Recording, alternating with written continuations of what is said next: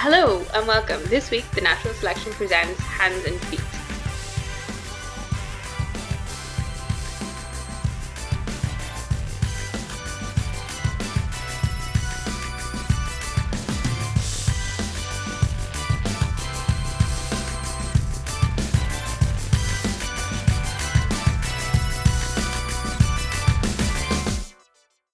Hello, welcome or welcome back. Thank you for joining us this week.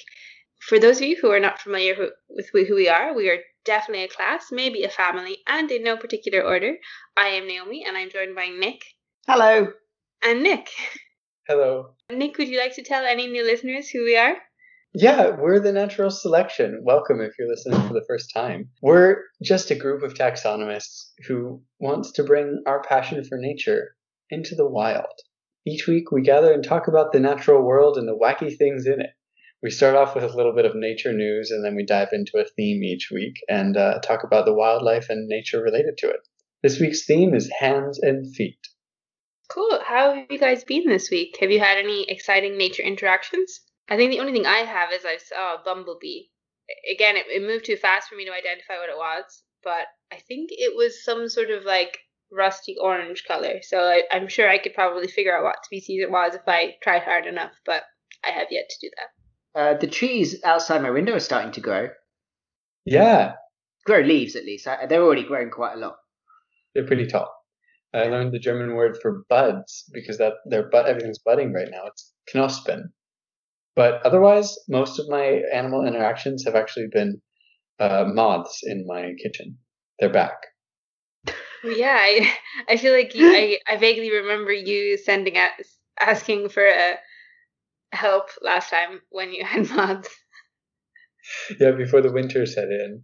And Yeah. now the weather's getting well, the weather isn't getting warmer, but the year is, is chugging along, so the moths are back. I saw either a moorhen or a coot, but I did that classic thing of, I think that every human being does, where they're like, can't remember if that's a moorhen or a coot. Hmm, Yep, it's true.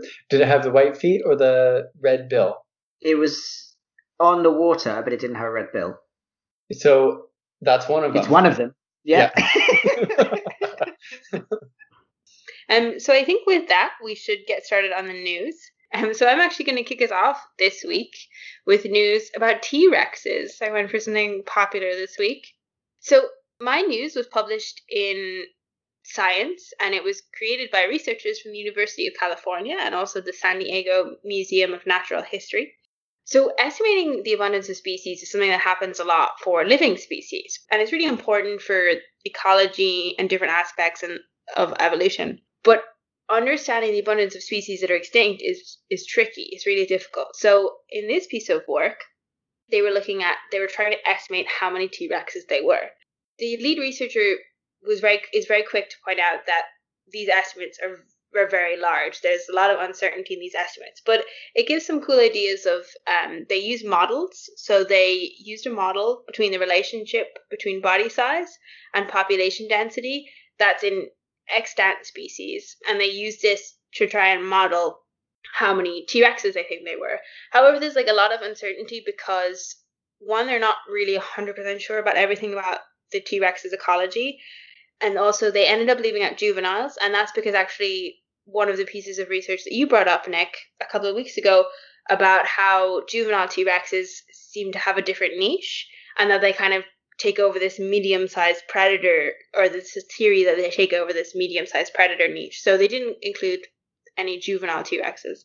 So their estimates for population size is that most likely there were about 20,000 adults at any given time.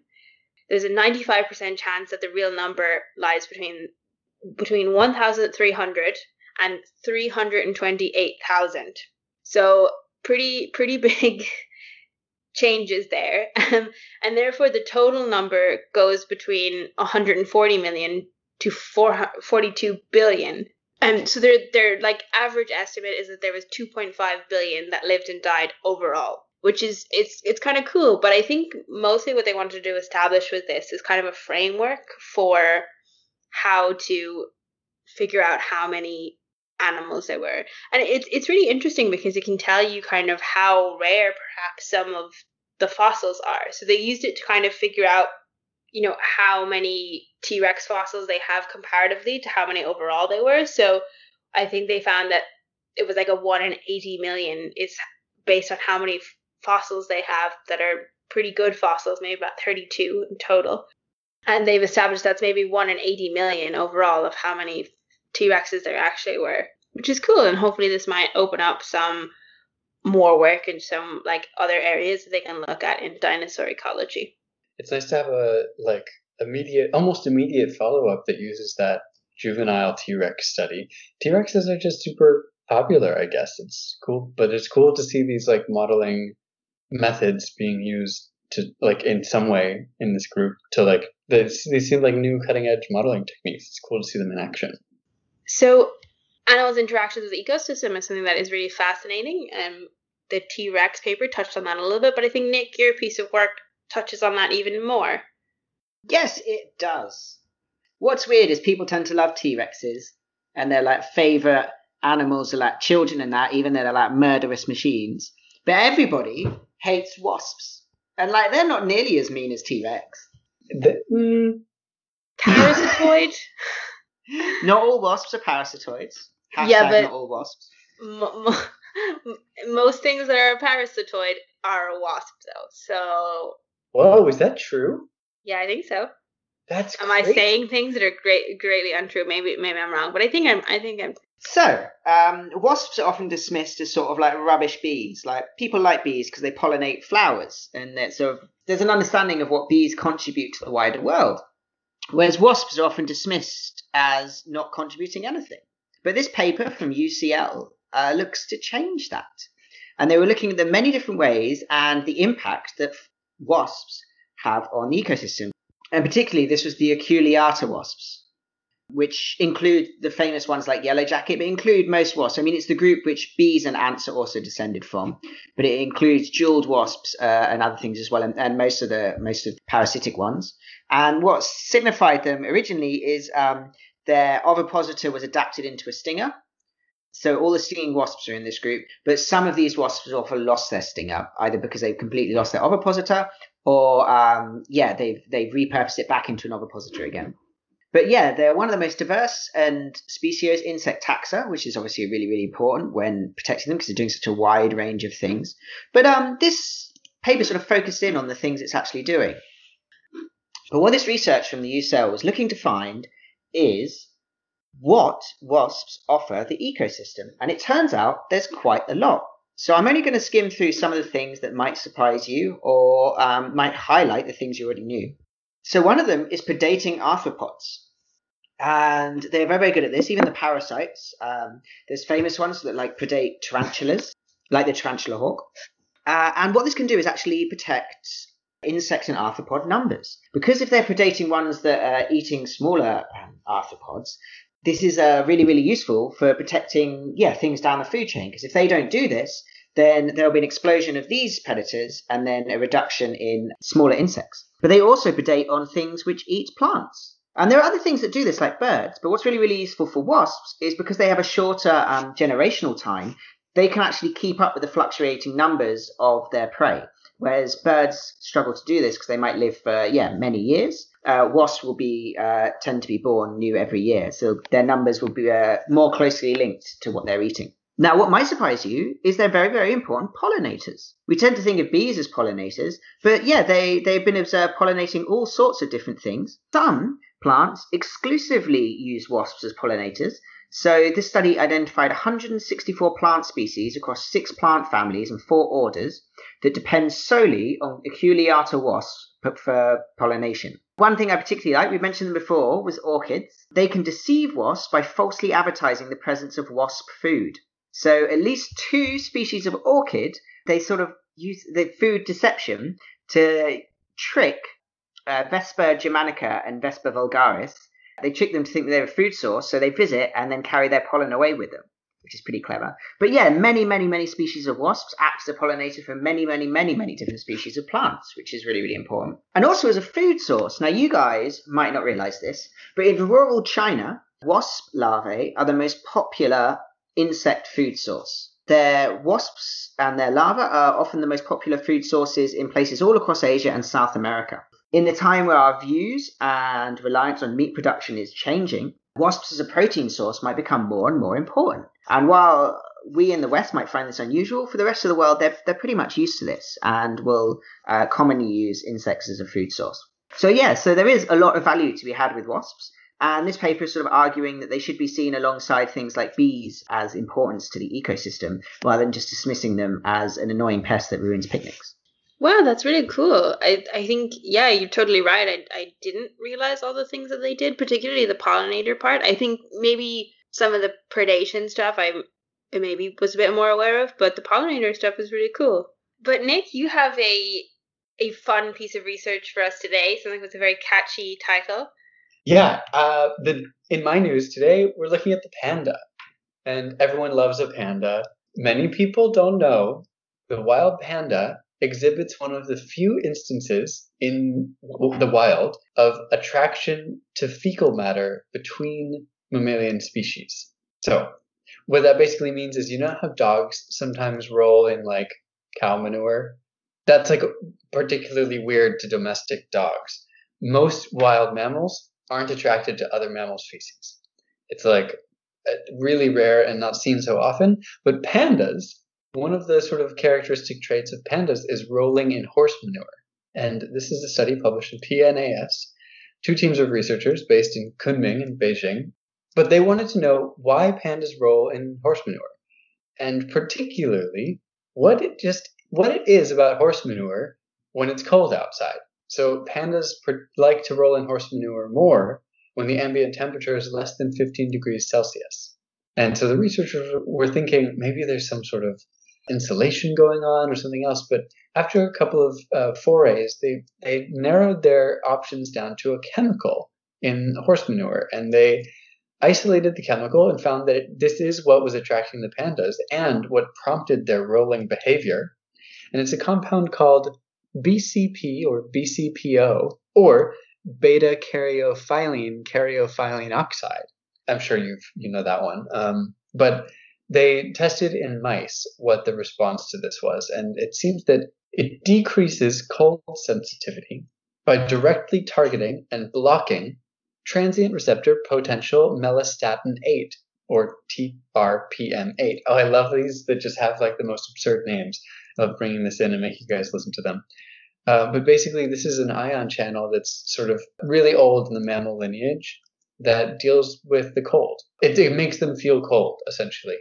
Uh, so, what these pandas are doing by rolling in this chemical is inhibiting that process so they don't feel cold. And apparently, it doesn't have really any detrimental effects because it seems to increase their cold tolerance at low ambient temperatures. So, pandas, to answer the question, roll in horse manure to stay warm. Wow, that's really fascinating. It really brought up a lot of questions for me as well. Yeah. Yeah. Because in my mind, I'm thinking that the reaction to being cold is something important so that you take yourself out of that situation. But I guess it's interesting that they can, it's just like their body is almost like overreacting to the cold and they're kind of using this as a way to stop themselves being cold. It's, it's interesting. I kind of was thinking about it like um, when animals take like a little bath in the summer when it's hot out. It's a way of like helping their bodies cool down, or in this case, like helping their body not warm up necessarily, but sort of feel warmer. Yeah, cool. Great. I think that rounds up our news for this week. Thank you guys for bringing your research to us this week. So, with that, please do join us after this short break. We'll be back with our theme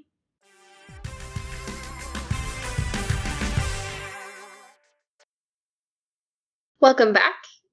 Thank you for joining us again after that short break. We are back with our theme, which this week is hands and feet. And I think leading off from our news piece this week, Nick, you're going to talk to us a little bit about pandas again. So, yeah, so I'm going to start with uh, a quick question for Nick, because he was talking about pandas earlier, but that's not their name. Do you know what their actual common name is? Is it the giant panda? Yes, it's the giant panda. And you might think that's quite unusual because why would you need to specify that it's a giant panda? The tiny panda.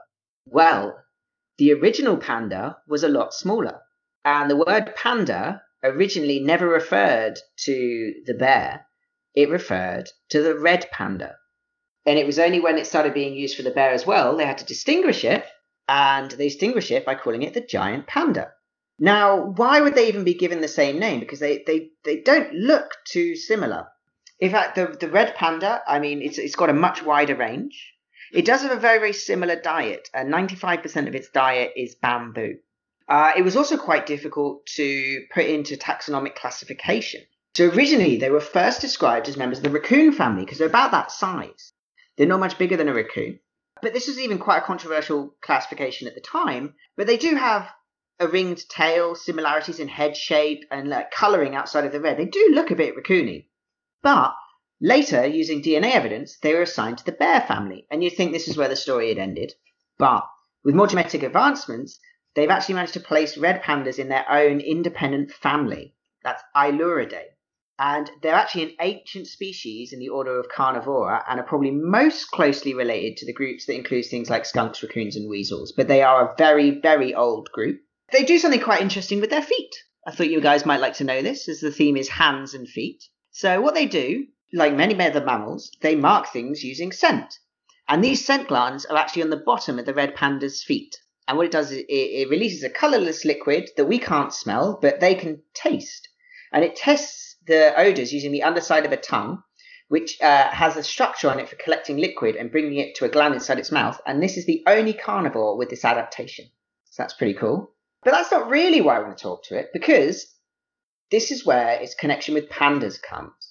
So the reason they thought they might be related is their hands. So they have five fingers, much like the giant pandas. And their five fingers sort of point directly upwards, not like us with our opposable thumbs. Their thumbs can also only bend like their fingers do, like, like most uh, mammals. But they have something else.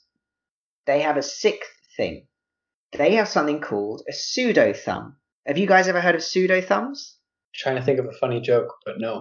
Yes, I have. Yeah. Do you know what they're made of, Naomi? Uh, part of their wrist. Yeah. So one of their wrist bones has elongated towards roughly in the region where our thumbs sort of protrude from, and they can use this protrusion of bone to squeeze inwards almost like an opposable thumb, and it means that they can hold on to bamboo which explains why both the red panda and the giant panda would have this adaptation because they're both eating bamboo. And this is really, really crucial to be able to hold on to it. What's also really interesting is just like the giant panda, which is a carnivore that eats bamboo, this is a carnivore that eats bamboo as well. Uh, and it actually still has a carnivore's digestive system. Yeah, there are a lot of parallels uh, towards it. Sadly, it has similar problems with the giant panda, where because it has a specialized diet, its range is being decreased and the gaps between their ranges are getting larger.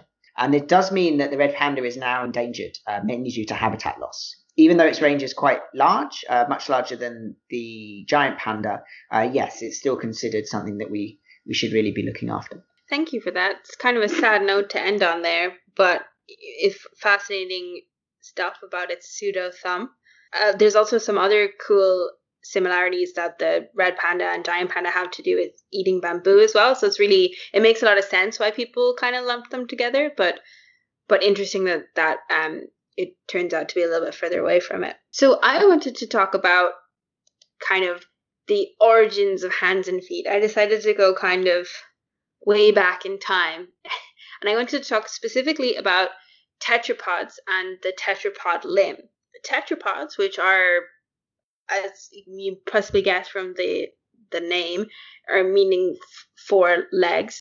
They're vertebrates with four four legs. Also, some things that don't have four legs anymore, but they're still technically tetrapods. But they evolved from early bony fish. So specifically, they evolved from lobed fin fish. So if you think about a coelacanth, kind of fish that looked like that, one in particular from this time period is the Eusten Eusthenopteron, which is a lobed fin fish that would have been similar to the ancestral lobed finned fish.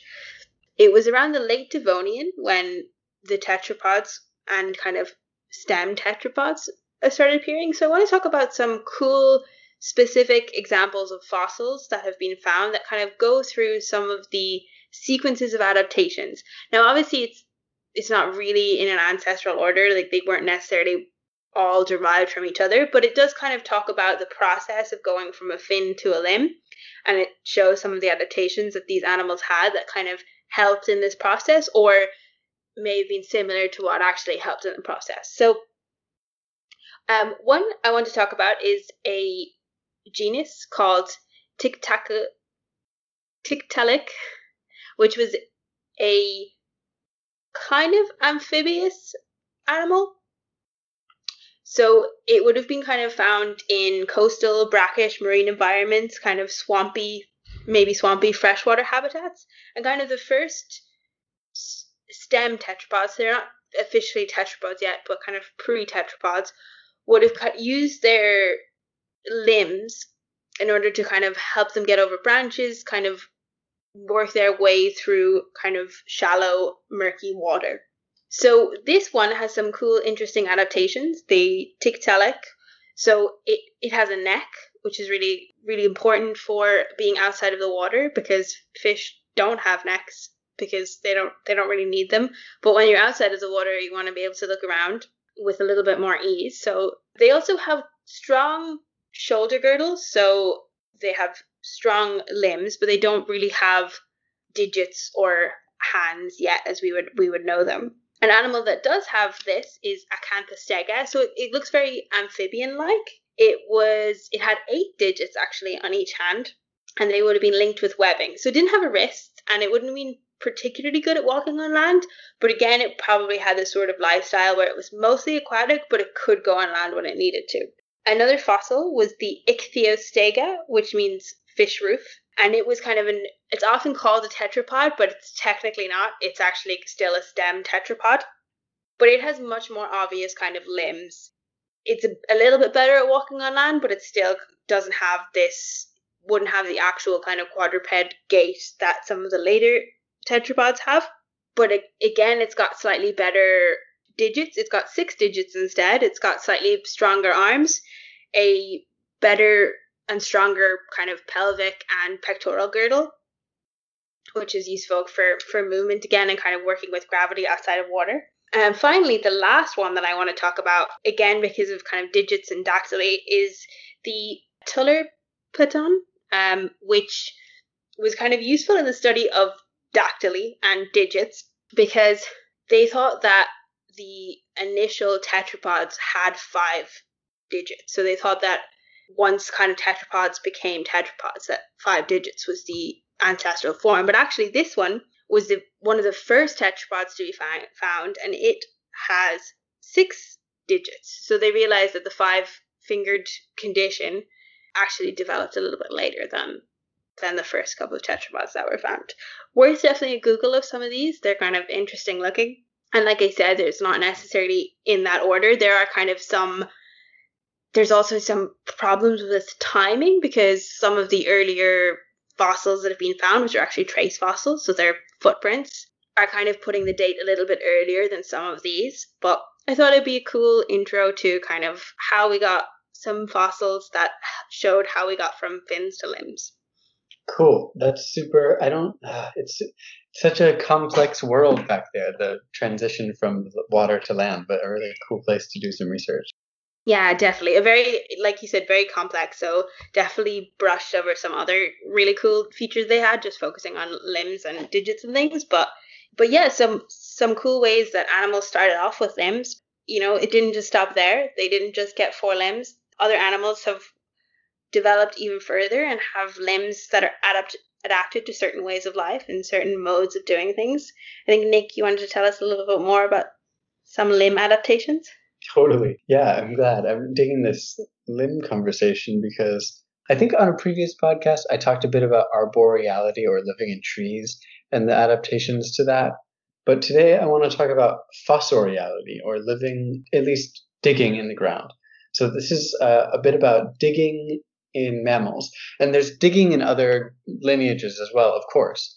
Uh, and one of the more interesting, I think, uh, outside of the mammals is digging in uh, limbless animals like snakes. Uh, digging snakes, the way they dig is really interesting. But we're talking about hands and feet today, so that's what I wanted to bring to the table. We're talking not just about digging, but also about burrowing and scratching. one of the most common, to just dive into the morphology, the most common types of adaptations is that um, there's some changes in the forefeet in anim- in mammals that dig and in the structure of the pectoral apparatus or like the shoulder girdle uh, and around the chest and then also in the pelvis for reasons that we'll see in just a minute. So there's three different types of fossorial adaptations or digging scratching burrowing adaptations in mammals. We have the most common the scratch diggers. We have the hook and pull diggers. And finally humeral rotation diggers. And I'll go into the first two very briefly just to mention them. And I want to talk a bit more about one sort of humeral rotation digger that's pretty well known. So the scratch diggers. They basically use their claws, they, they're sort of long and constantly growing claws, to excavate burrows. And sometimes they can be also just digging for food, but often these are burrowing animals. And the hind feet, this is where the pelvis comes in, are often used to disperse the soil that accumulates underneath the animal while they're digging with the forefeet. So they'll do some backward kicking with their hind feet or just push it out with their hind feet to get the earth out of the burrow as they go along. And so those are the scratch diggers and the most common type. Then we have the hook and pull diggers. And that's, I mean, I think you can pretty much guess what, what I mean when I say that. But basically, the animal that does this, there's only one type of animal. It's the anteater and they have enormous claws that they actually walk on their they walk on their knuckles so the claws point up as they walk. And what they do is they hook their claws around the structures whether it be uh, in the ground or a termite mound that they want to eat and they'll pull really hard with their claws. So their claws and fore, fore paw are incredibly robust and then the pulling muscles and the pulling bones are also very robust. So they can pull with incredible force to rip holes into termite mounds and ant hills and rotting logs and things, and then stick their incredibly long tongues uh, in, in, and extract the insects from. As a brief fun side note, they're the, using the barbed tip of their incredibly long tongues. So they've got a lot going on for them there in the anteater world. That's for another podcast, though. So what I really want to talk about today is the humeral rotation digger. So that's talking about long axis rotation of the humerus, twisting of the arm as the digging happens. Sort of like you imagine uh, one of those spinning drills that goes into the ground, pulls up dirt from below, but not quite like that because it's on a limb. So one of the things that does this, and the most commonly known, is the mole. And wow, did I not know how cool moles were before I did any of this research. So they have a ton of different musculoskeletal modifications throughout their bodies. Because of these, they're really good at digging. They're one of the most accomplished digging tetrapods.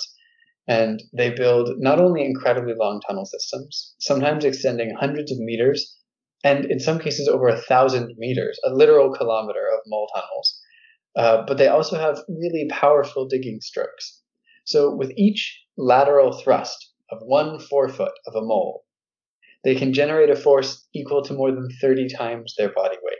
So, in comparison, for humans, the strongest human weightlifters are really the maximum limit is like not they can't even lift three times their own body weight when they're pushing with both hands.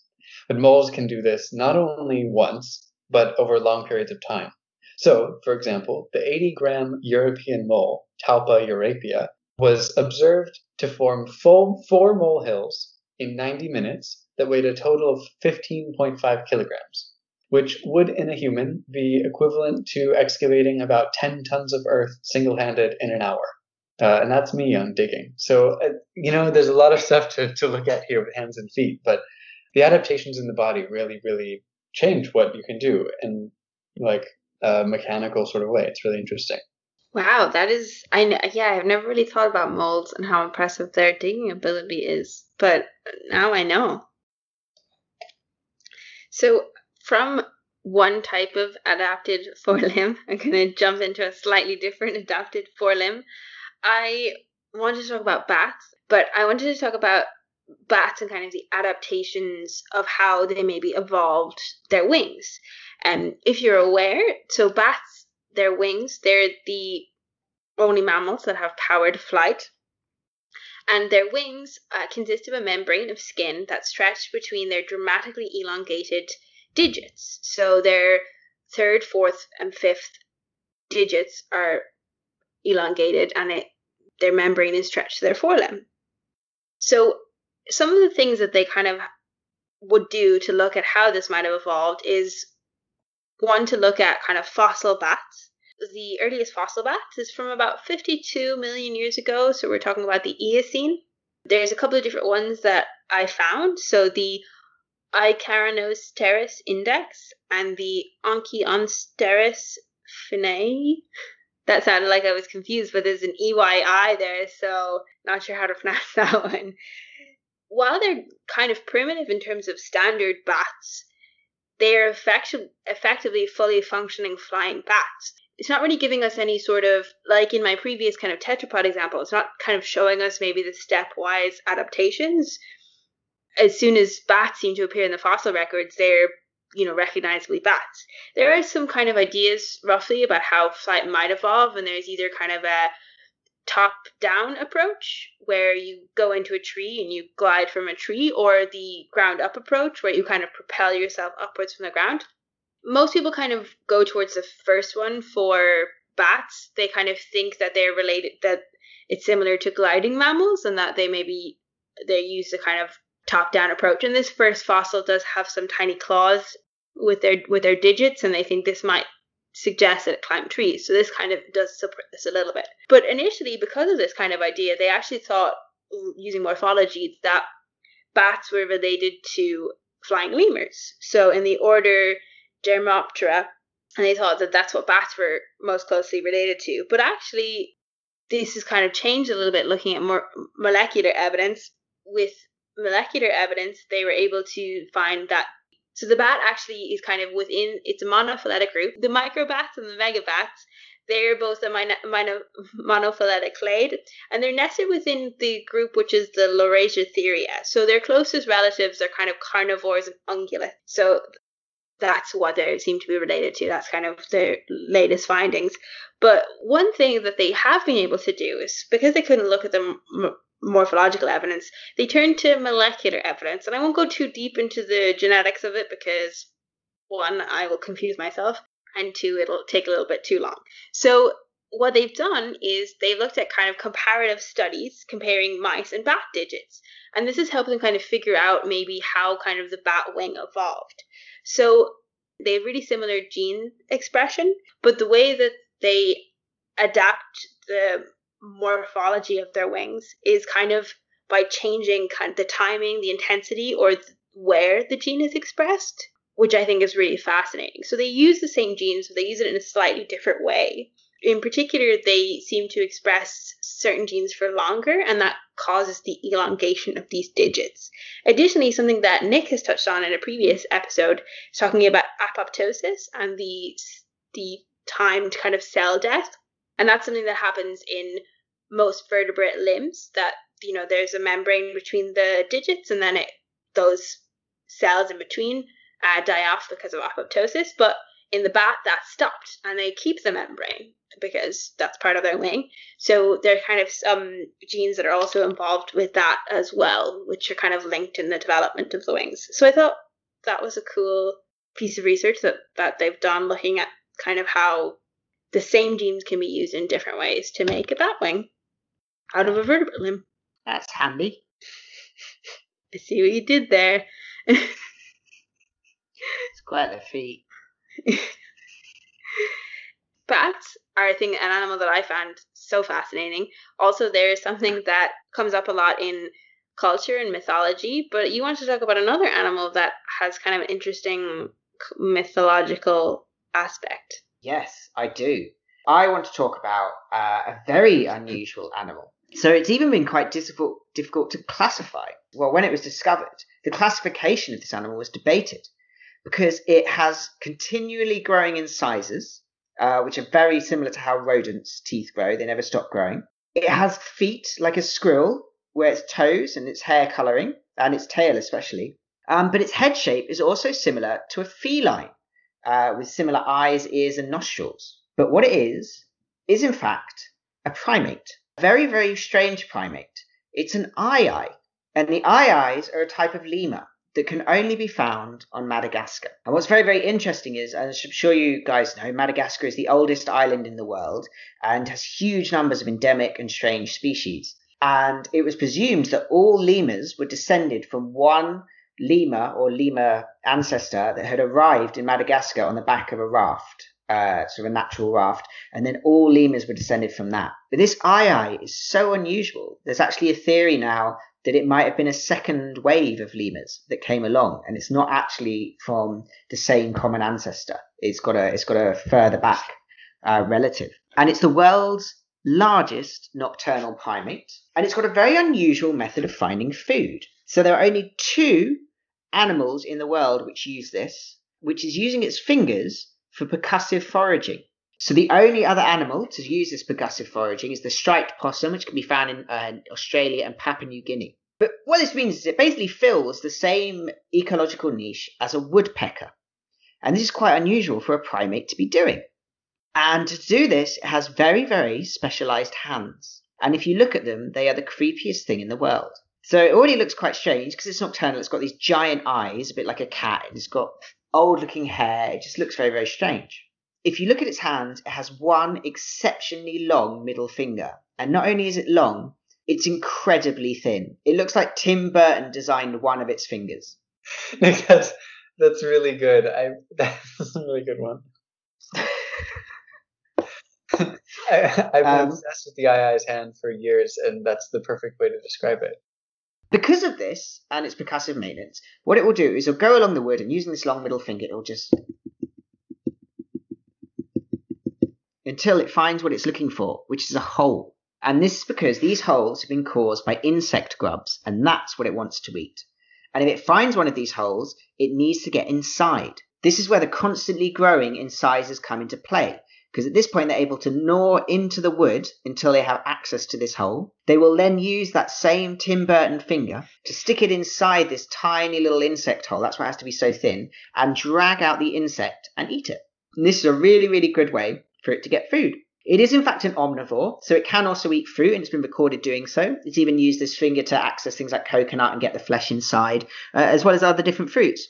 But because of this, because of this method of foraging, it needs exceptional brain power.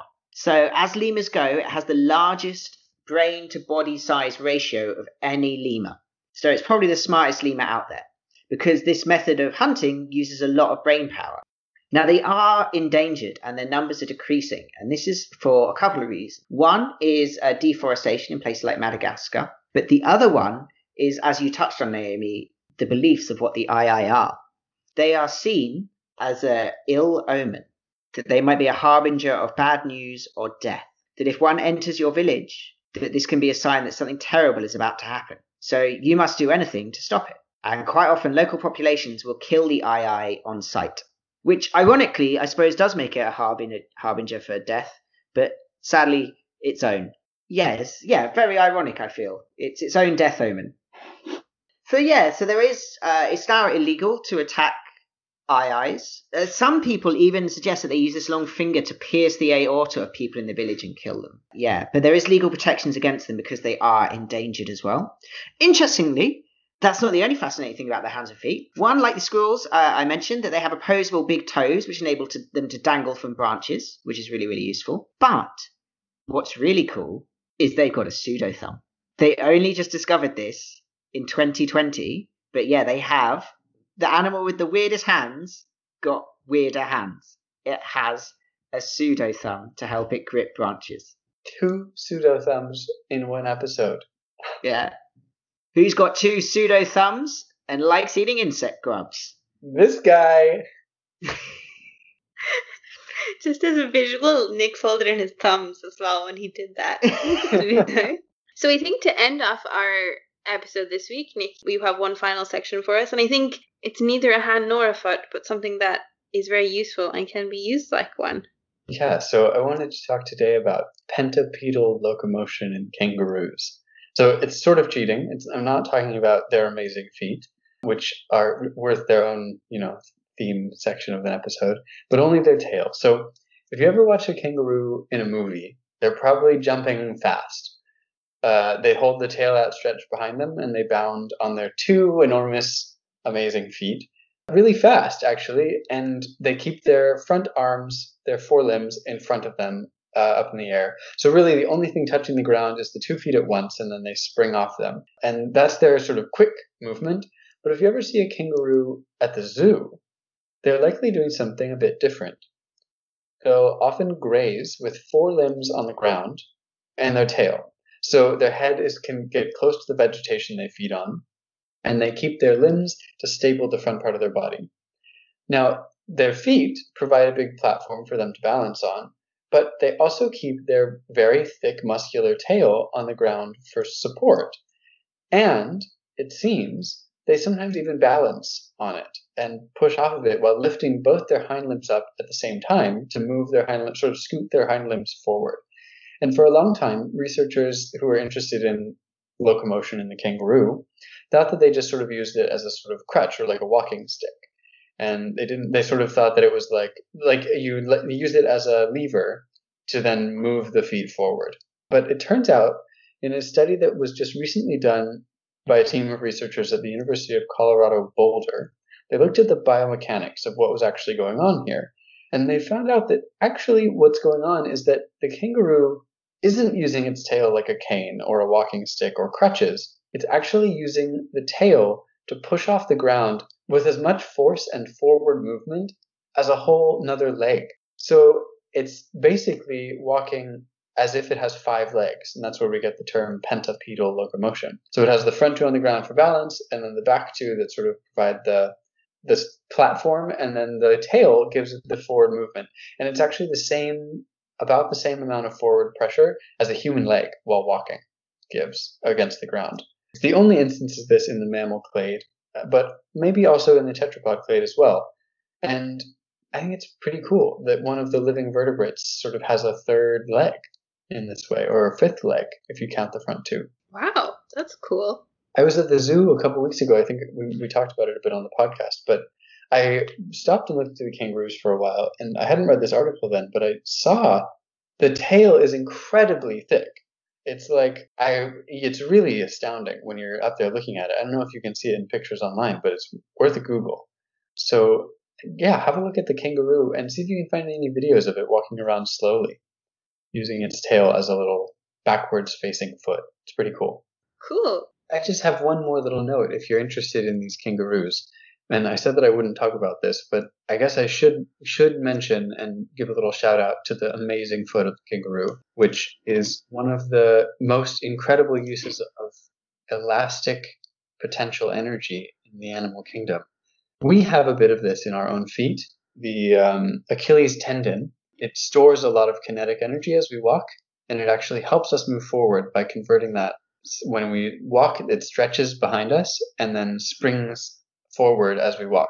And that's connected to the back of our foot in the, the calcaneal heel as the sort of hinge motion. If you look at the kangaroo, it's like a hundred times that. They've got like a massive tendon, same tendon, and a very flat foot uh, that, that really sort of lets them it really does a trampoline sort of thing where they can land on the foot it stores up the gravity of their landing and then springs them off into the next thing so they actually have to use very little muscular energy except for the first spring and then they just use like gravity sort of spring them along like a pogo stick it's a pretty cool adaptation to save energy Cool.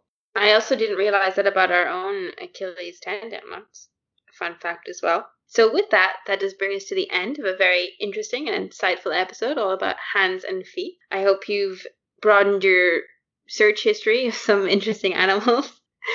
we, we will be back next week, so please do join us then, where our theme will be snakes. So, hopefully, you can slither along to that one. So, from all of us here at the Natural Selection, that's goodbye.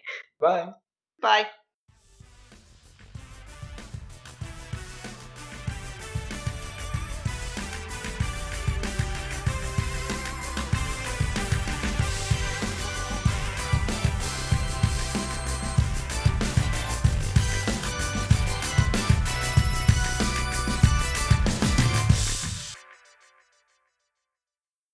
Pirates often are missing a leg or have a hook for a hand. Isn't that right nick? Bad. Don't take that. Don't use it